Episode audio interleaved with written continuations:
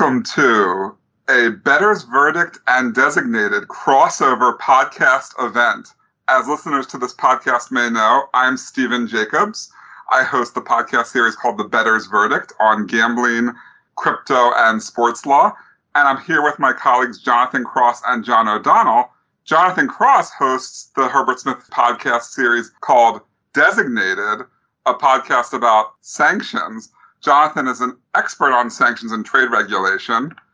And we have our colleague John O'Donnell here also. He is a former SEC enforcement lawyer and assistant U.S. attorney in the Southern District of New York. Well, former assistant U.S. attorney in the Southern District of New York. John O'Donnell and Jonathan Cross, welcome. Thanks. Thanks, Steve. So, we are going to talk today about digital assets and how they are regulated in the U.S. And, and John, I want to start with you. What can we say generally about what's going on in this space? Uh, sure. Thanks, Steve. So, well, there are a lot of things going on in the space, um, and you know, a lot of the uh, regulators under the Biden administration are very interested in um, regulating cryptocurrencies uh, and the like, so and and other digital assets. You know, there, there's a big difference between something being regulated as a commodity, uh, or as property, uh, or currency, or as a security. You know, I'll focus first on things being regulated as securities. And if a digital asset is classified as a security, that carries a whole host of uh, implications uh, for issuers of those assets, uh, for brokers or traders in those assets, um, and you know others who are investing in those assets. Um, most notably, if you are an issuer of a uh, digital asset, then you're required to comply with the registration provisions of the Federal Securities Act of 1933, uh, which requires, you know, an extensive um, disclosure of um, performance and other information related to the asset. So uh, that's a very significant um, step if um, if a digital asset would be classified as a security. Uh, and there is a test uh, that is applied to determine whether something qualifies as a security or not. Uh, it's from a Supreme Court case in 1946, uh, you know, called the Howey test, and there are basically three elements. Uh, the first is whether the uh, contract involves an investment of money. Uh, the second is whether that investment is in a common enterprise, and the third and most important element is typically uh, whether there's an expectation of profit to be derived from the element uh, from the uh, efforts of other people. So think, for example, when you buy stock in a company, uh, you're investing your money into that company, expecting that the people who run the company will uh, lead to a profit. So that's the Howey test. The you know one interesting thing is that you know, we're dealing here with 21st century technology, uh, digital assets, um, things that have never been seen or contemplated before, and yet we're applying a standard uh, that goes back to 1946, um, which was originally uh, created in response to people trying to avoid uh, the securities laws when they were enacted in the 1930s. So, so there is a mismatch uh, there. John, what's an example of something that would not be regulated as a security? For example, what's an example of a commodity or, or something of that sort? Well, you think of a classic commodity, right? Um, oil is a commodity, um, natural gas is a commodity. Things that are tangible assets are clearly uh, not securities and are um, and are uh, and would be a commodity. Uh, a currency would not be a security because there's no uh, no evidence that you're expecting to profit from the um, from the efforts of other people. Mm. And so that's why many people said, would say, right, at least Bitcoin currently, well, that's a commodity because it's totally decentralized. There's no central authority that you're expecting to profit from with respect to Bitcoin. So it should be a rightly a commodity, at least according yeah, to many. Exactly right. And and for that reason, you know, the SEC staff has, you know, previously indicated that they don't um, view Bitcoin as a security. Why does it matter? So, what, if it's a commodity or a security, why is it really that important? Uh, I think it's because of the regulations that uh, you know that govern the conduct of people in the securities uh, industry and in the securities world. Uh, like I said, if a if a digital asset is classified as a security, uh, it can only be issued through you know the equivalent of an initial public offering um, and you know the registration process that the SEC has uh, created. Um, people who uh, hold digital assets on behalf of uh, investors or clients now become subject to investment advisor rules governing uh, the way they hold assets. Um, you know, people who trade um, uh, digital assets become subject to the uh, provisions of the securities laws, including being subject to uh, you know potential lawsuits for violations of uh, section the anti-fraud provisions, section 10b and rule 10b5. So if uh, Chairman Gensler gets his way and uh, digital assets are classified as securities, it creates a whole host of uh, regulatory requirements on people in the space. Interesting, and we're seeing also legislation coming through Congress recently that could also seriously increase the sort of demands on folks in this space. I recorded an episode a couple months ago about the infrastructure bill, the trillion dollar infrastructure bill that was passing the Senate. There's yep, a, I know you've been following that legislation, Steve. Absolutely, yeah.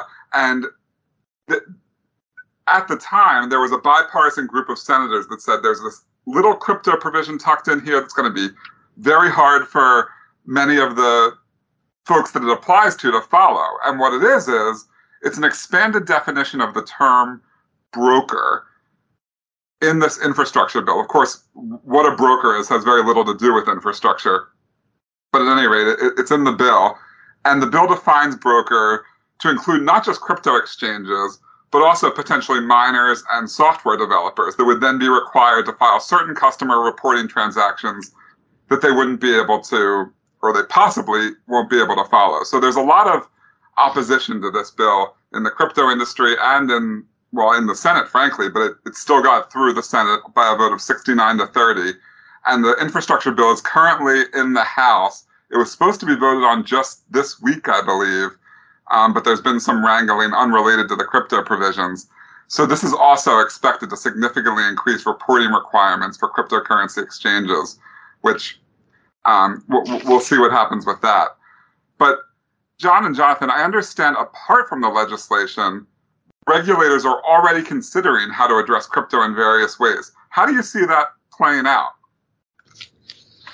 Yeah, sure. Uh, I'll, I'll, jump in and then I'll let uh, Jonathan uh, follow up. Uh, but you know, I'll point out that you know Gary Gensler, who's the new chairman of the SEC, just recently testified before Congress uh, and indicated that you know he's asked uh, the staff of the um, you know of the SEC to take a hard look at digital assets and whether they should be subject to the registration provisions that I just described. And you know he made his feelings about the space no, quite clear because he described uh, you know crypto assets as the Wild West right now. So uh-huh. I think we can we can definitely expect that the SEC is going to be um, looking for opportunities where they can classify digital assets as securities uh, and expand their regulatory uh, scope. Hmm, interesting. Yeah, um, Senator Toomey, who's against very restrictive crypto res- re- legislation, he was one of the senators that led the way back in August to try to get this bill changed unsuccessfully referred to Gensler's approach as regulation by enforcement and said it's very objectionable. That's exactly what it is. Um, Jonathan, what do you think? Uh, well, you know, I think that, that there are really a you know a number of implications here um, for a variety of regulatory regimes, um, and I think uh, to start with a general point, the regulation of financial intermediation has been an immensely powerful regulatory tool for governments, uh, including the U.S. government. And so we see that in a number of areas where uh, regulatory requirements targeted at financial intermediaries have been key to anti money laundering laws, key to U.S. economic sanctions, key to things like tax reporting. Um, and so, uh, but those those regulatory obligations on financial intermediaries uh, exist under laws that were developed for uh, uh, you know a different type of financial architecture than the one crypto envisions. Uh, so we're struggling to determine, you know, how do the securities laws apply to crypto? Are crypto intermediaries kind of analogous to banks? Maybe are they analogous to securities dealers? Are they analogous to uh, money services businesses or money transmitters? Because uh, currently, uh, it's not clear uh, which, if any, of those categories uh, firms that intermediate or process crypto transactions should fall within. And consequently, the application of a number of requirements related to sanctions and AML compliance to crypto has been unclear. Um, this is really, I think, just a continuation in the uh, financial services space of a trend I think we've seen across the economy, uh, where in a number of other, maybe more um, uh, local or consumer facing contexts, we've seen technology disrupt regulation. So, uh, if your city had a very tightly controlled, uh, highly regulated taxi system, uh, Uber and ride sharing came along and maybe upended that. Um, uh, places that had uh, hotel and lodging regulation saw those structures challenged by Airbnb. Uh, and so, in a way, it's the same phenomenon here. It's it's a new way to transfer value, a new way to store value. Uh, it doesn't fit existing regulatory categories, and so it threatens to um, uh, perhaps uh, dilute uh, or, or, or, impact, uh, you know, some things that are very important to sanctions and AML enforcement. With respect to the sanctions implications in particular, I think it's very important to understand the centrality of the U.S. dollar to the effectiveness of U.S. sanctions. Um, U.S. sanctions apply in general to acts done on U.S. territory or by a U.S. person. Uh, and the fact that US dollar transactions, if you look at the mechanics of how they're conducted, generally involve a clearing step where there's a dollar clearing transaction, which occurs typically in the United States and typically conducted by a US institution, whereby if you are using uh, a bank account in Germany to transfer a US dollar sum to France, that money goes to New York and comes back out. So the the ability to regulate intermediation of dollar transactions coupled with the fact that the dollar is the world's reserve currency and the dominant currency of global commerce has provided uh, the Treasury with a tremendous regulatory lever uh, for purposes of things like sanctions and anti money laundering enforcement.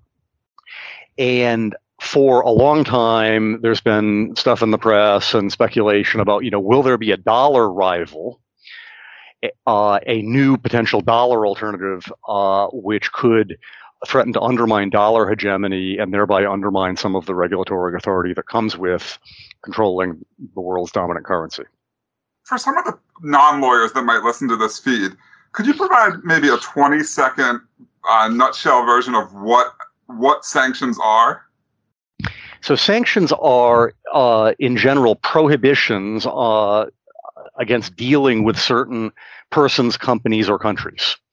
Mm. Uh, so the United States, for uh, decades, has maintained various sanctions programs. For example, we sanction the leaders of international drug cartels. And uh, if you're designated as a specially designated national, all of your assets in the United States or under the control of a U.S. person are frozen and no U.S. person can do business with you.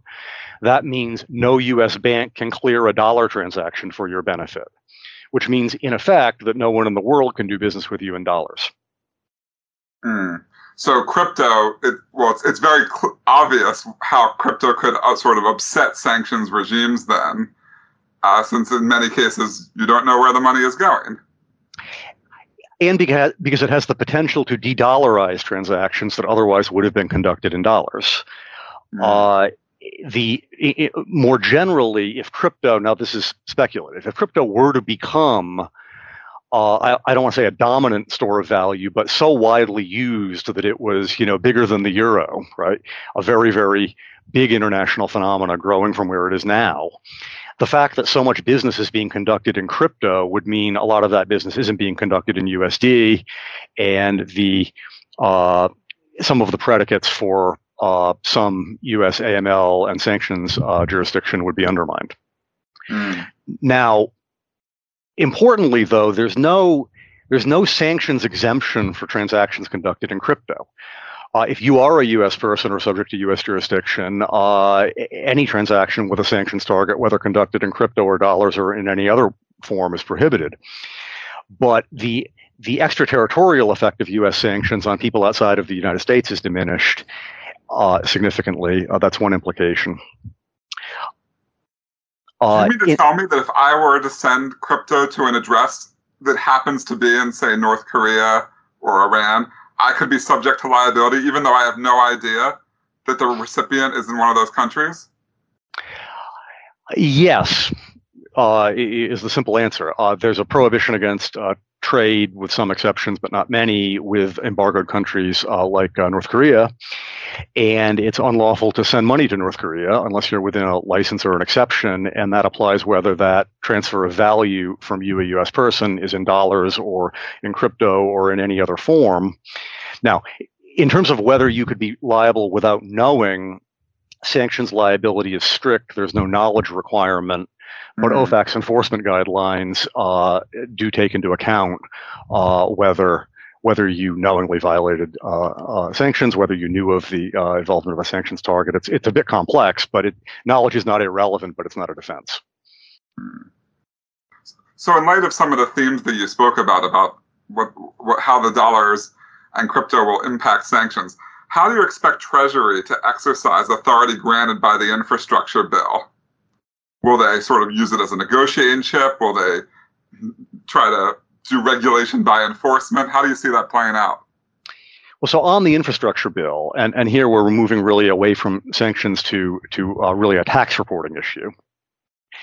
Uh, the language, uh, as I think we discussed earlier, is is potentially very broad, and I think that you know the concern has been that it that it captures a, a variety of of parties providing some type of hardware or software or other services or assistance to a crypto exchange, for example. And those parties aren't going to have tax reporting information, but that, but they'd be defined as brokers and would have reporting obligations.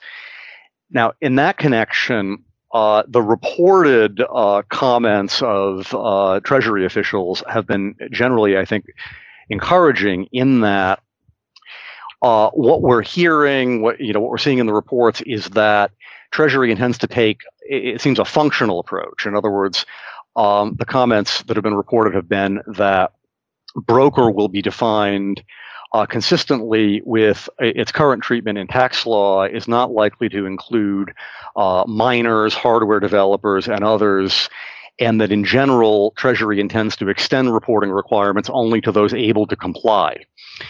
So, uh, you know, it, uh, it really appears that the approach is going to be: Do you have the information that would be necessary to do tax reporting? Are you performing a function that, that is analogous to, you know, a traditional broker of other assets who would be required to provide reports? And it appears that it appears that there's no intention to broadly target crypto ecosystem vendors, let's say, and people who perform incidental services and, and require them to provide tax reporting of information they don't have and can't get. Well, that would be a relief for for many to hear because the the crypto lobby has been very worried about this for the past several months. Well, it is an ongoing rulemaking, and uh, the ball can bounce any number of ways. But the the reported, although not attributed to specific officials, comments that I've seen from Treasury officials indicate that that the rule might be a bit more reasonable than people's fears reflect. Mm. And John, we we started touching on all this earlier, but what would the AML, the anti-money laundering implications be if if crypto is indeed all regulated as securities ultimately, if Gensler has his way? Well, I think uh, AML implications for crypto could could be much broader because they wouldn't just be limited to um, the securities world. Uh, but certainly, um, stockbrokers are subject to AML requirements of uh, knowing their customer uh, and filing um, suspicious activity reports when they receive information uh, indicating that uh, assets are being disposed of in a, in a manner that violates the law, that, that they're dealing with the proceeds of what's called specified unlawful activities. So, so I think um, designation of crypto assets as a security would certainly uh, enhance uh, AML obligate or impose AML obligations upon uh, multiple participants in the marker market. You know, whether brokers, traders, uh, or you know even cryptocurrency exchanges. What are suspicious activity reports that you just referenced?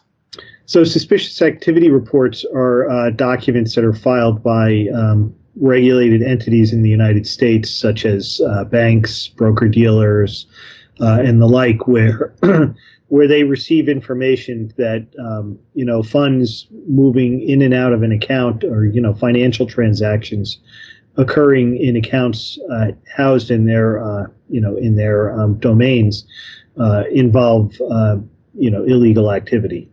So those reports are filed with uh, with what we call FinCEN, which is uh, part of the Department of the Treasury, and then those reports can be farmed out to various law enforcement agencies for further investigation.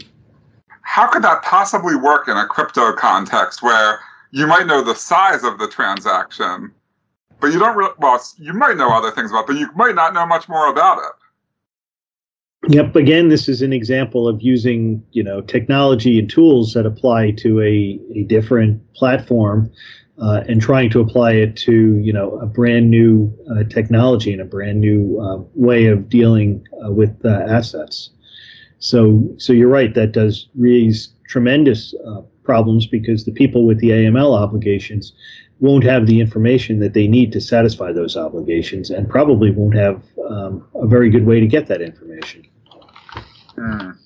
So, John, you were with the SEC. This is a question I've been getting from listeners pretty much nonstop for the last couple months, ever since the story broke about Coinbase's Lend product. Yep. So, for those who don't know, Coinbase had planned to issue a product that would offer a 4% interest on certain US dollar coins to their to their customers and they were going back and forth with the SEC about it they were they were being proactive with the SEC which many other crypto exchanges are not they just put things out and say you know come at me but Coinbase was trying to do the right thing and the SEC was pretty non-responsive and then ultimately sent a Wells notice to Coinbase saying um, that it would be a problem if if they were to issue this product. What is a Wells notice, and what do you think is going on here?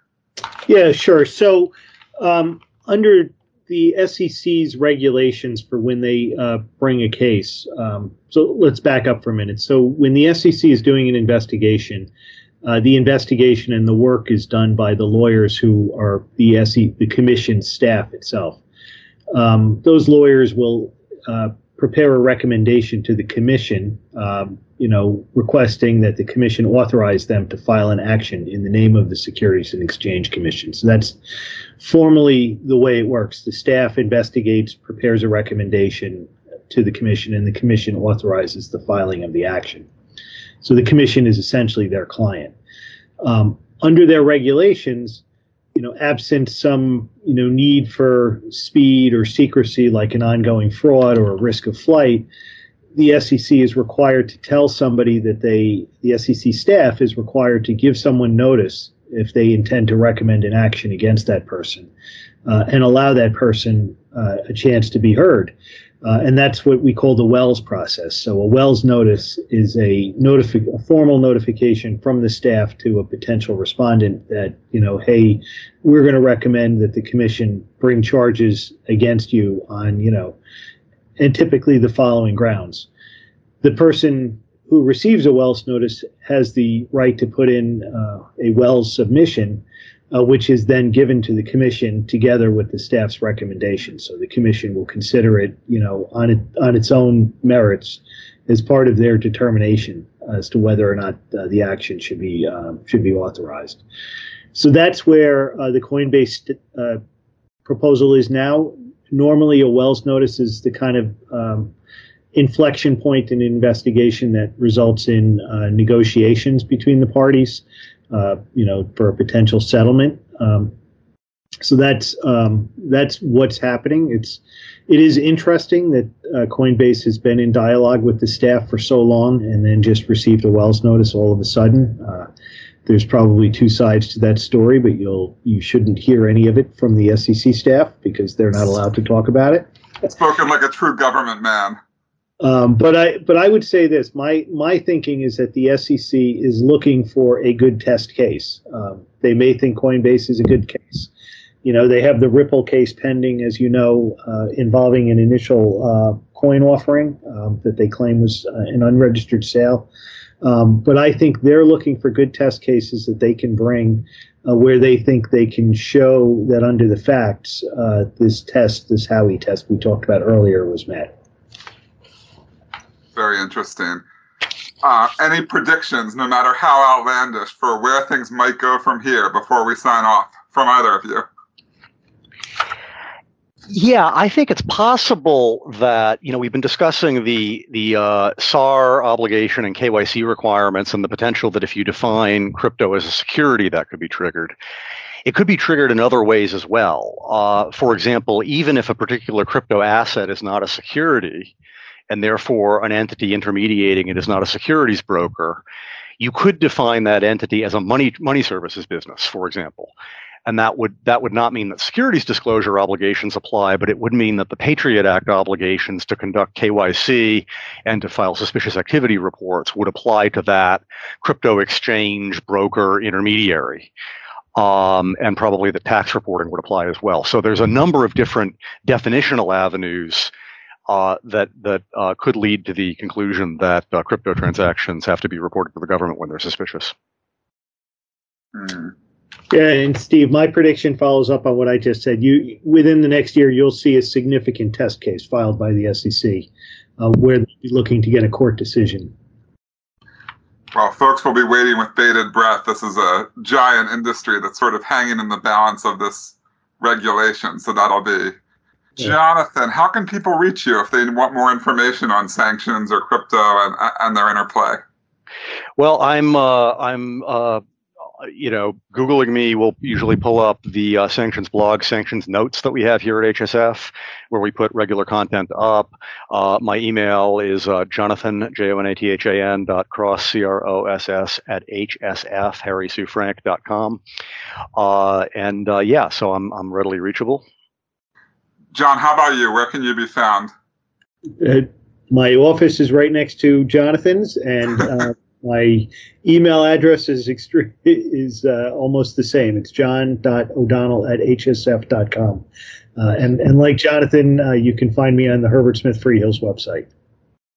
Well, thank you both. This has been a crossover episode between the Bettor's Verdict and Designated, which we were very excited to bring you this uh, our thoughts on the future of, of finance here. I'm Stephen Jacobs. I can be reached at stephen.jacobs at hsf.com. And as always, this podcast is intended for entertainment purposes and not legal advice. Thank you guys both for joining. Thank you for having us, Steve. Thank you.